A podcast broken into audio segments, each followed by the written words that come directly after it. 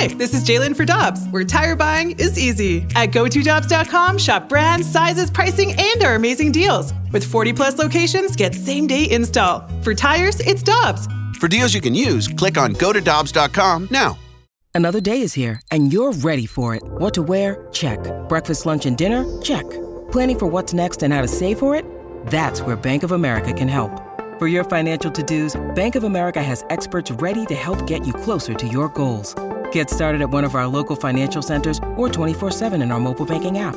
Find a location near you at bankofamerica.com slash talk to us. What would you like the power to do? Mobile banking requires downloading the app and is only available for select devices. Message and data rates may apply. Bank of America and a member FDIC. It's time for the Rutherford Report on 101 ESPN. Anything you folks want to know about the fascinating world of pro hockey, here we go.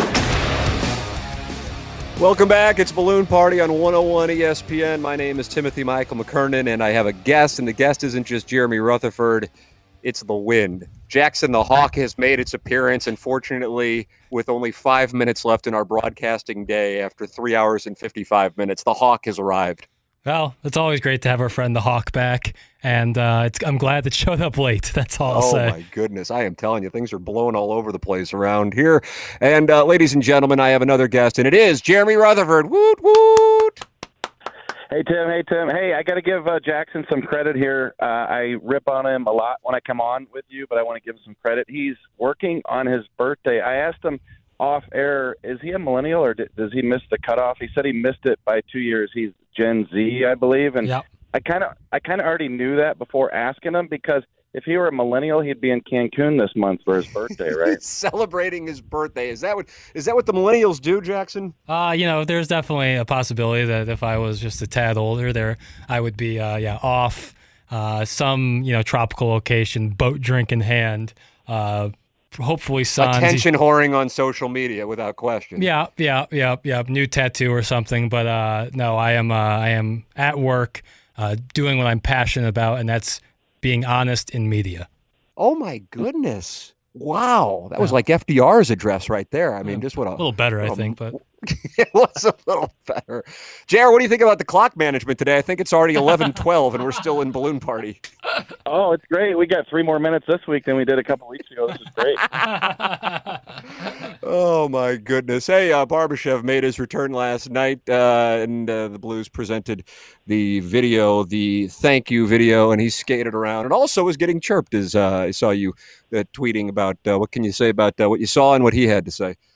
Yeah, chirped a bit. Well, it started out during warm-ups when he was near the Vegas bench doing the TV interview, as they do oftentimes the Blues players at the other end were firing pucks down his way and bouncing them off his skates. He said that he didn't really know who it was. He thought that he turned around and got a glimpse of Justin Faulk shooting one at him. So he said he, after the interview, turned and, and fired a few pucks back at uh, Faulk's way. And then, yeah, he almost scores early on in the game. And he said as he skates away, he's smiling.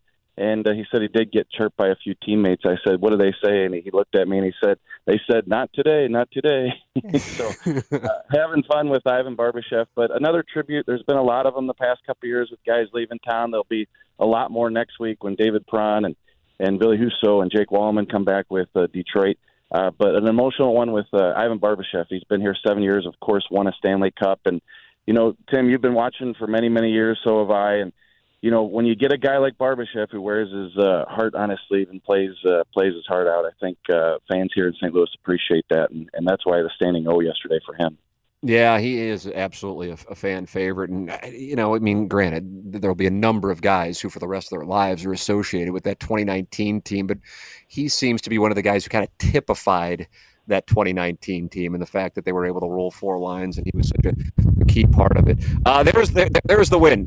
There it is. you had to have been able to hear that, Jackson. Did oh, yeah. hear that? Yeah. Okay. That, that time it came through loud. when it kicks up, it's silent and then it just kicks up like with a 30 mile an hour gust. It's just the uh, nature of the beast. Uh, we were texting about this before you came on. Uh, what uh, what has transpired here this week with uh, with both the Battlehawks and the Dogs. And I think, as weird as it is, even though nobody wanted to see the Blues have the kind of season that things have wound up taking this turn, um, it probably played a role in benefiting things for both the Battlehawks and the Dogs. Uh, what have you thought? And I know we were talking about you have a 10 year old who's quite uh, engaged in, in what he is seeing with these two teams.